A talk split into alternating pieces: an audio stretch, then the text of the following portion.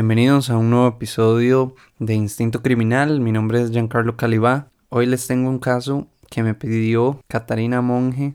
Un saludo a Govindax que me dijo que hablara sobre el caso de Marcelo Peseguini, un niño de 13 años que aparentemente mató a su mamá, a su papá, a su abuela y a su tía abuela que vivían en una casa cerca de la suya. Entonces todas vivían en una propiedad cercana.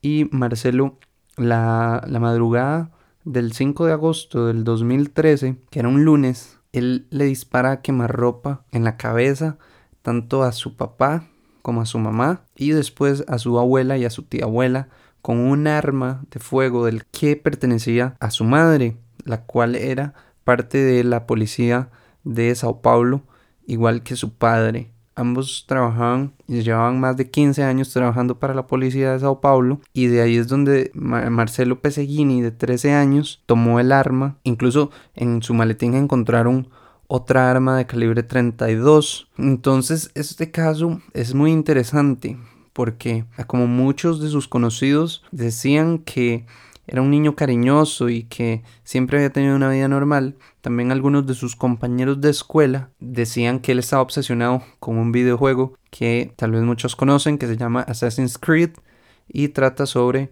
un asesino a sueldo y sus compañeros dicen o dijeron en su momento que Marcelo estaba obsesionado con el juego y con convertirse en un asesino a sueldo como el del juego. Entonces hay dos versiones de la personalidad de Marcelo. Bueno, comete este crimen en la madrugada de lunes. A la 1 y 25 de la mañana, una cámara de seguridad captó el carro de la mamá y Marcelo iba manejándolo. Él llegó a su escuela y llegó a, a las 2 de la mañana en el carro de su mamá. Y las cámaras también lo captan como a las seis y media de la mañana. Él se baja del carro para entrar a la escuela. Él fue normal a la escuela el lunes, el lunes 5 de agosto del 2013 y mm, los, los profesores y la escuela declaró que él había participado de todas las actividades de ese día con normalidad y no habían notado ningún comportamiento anormal en Marcelo, sino que todo transcurrió con normalidad ese día y en la tarde él no se fue en el, en el mismo vehículo, sino que otro papá de un compañero lo llevó hasta su casa y bueno, en la tarde fue cuando encuentran la escena porque Marcelo también se suicidó después de llegar de la escuela con la misma arma que había matado a toda su familia. Y una de las teorías que hay sobre esto es que fue él mismo, porque el, el disparo que él tenía en su cabeza estaba del lado izquierdo y él era zurdo. El arma la encontraron debajo de su cuerpo. Entonces todo parece indicar que él cometió el crimen y después de ir al colegio se suicidó con la misma arma. Hay otro aspecto que es importante resaltar y es que él sufría fibrosis pulmonar y su expectativa de vida no superaba los 18 años de edad. Entonces, eh, si él estaba consciente de este aspecto, tal vez él y lo que decían sus compañeros de que él estaba obsesionado con,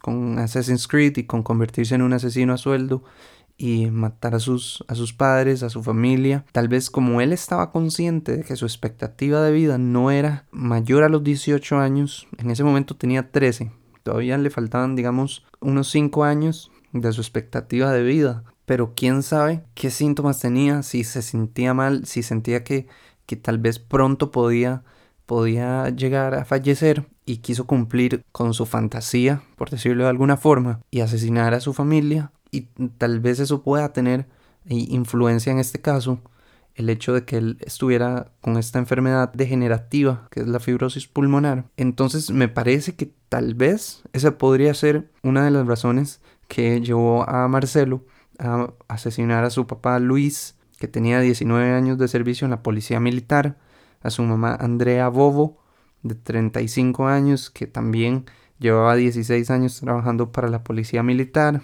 a su abuela Benedita de Oliveira y su tía abuela Bernadette de Oliveira. Entonces todo esto pudo influir al igual que una novela de terror que se basó en el niño fantasma de Amityville, que él en, diciembre anterior había publicado en su Facebook una referencia a esta a este caso, a esta novela de, del niño fantasma de Amityville. Entonces eso también pudo haber influido en el crimen de Marcelo. Y me parece que aquí lo importante eh, sería resaltar a modo de, de lo que podría ser prevención en este caso es que, bueno, los dos papás eran policías, los dos papás tenían armas, a él, bueno, un arma fue la que utilizó para todos los crímenes y otra que tenía en su maletín que encontraron ya después en la investigación. Entonces me parece que a modo de prevención, en casos así donde haya armas en las casas,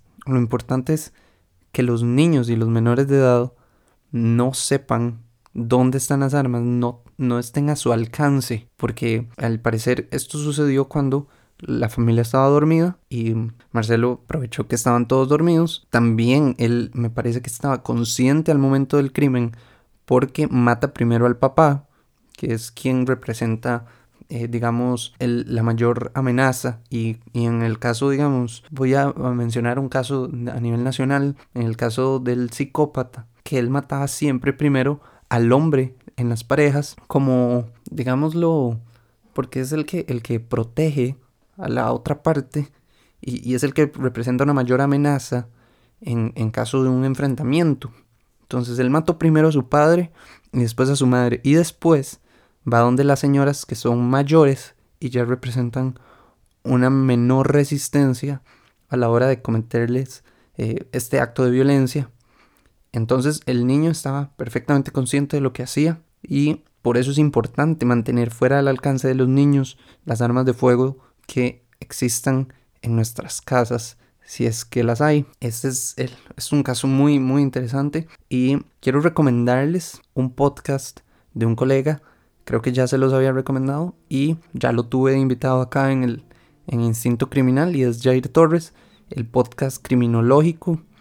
Él está desarrollando temas de interés eh, para los profesionales en criminología y para las personas interesadas en conocer temas de interés criminológico. Entonces los invito, él está en Spotify. Les voy a dejar el link del podcast de él justamente en este episodio, en la descripción de este episodio, para que puedan ir visitarlo y escucharlo. Tiene varios temas ahí interesantes relacionados con los tatuajes. También él desarrolla un poco de la tipología eh, del homicidio múltiple, el cual se adapta muy bien a este caso porque esto es un homicidio múltiple y este también algunos otros temas que les pueden interesar si les gusta este podcast. Entonces los invito a que lo escuchen cuando tengan un chance. Este ha sido el episodio de hoy, espero que lo hayan disfrutado. Muchas gracias por escuchar y hasta la próxima.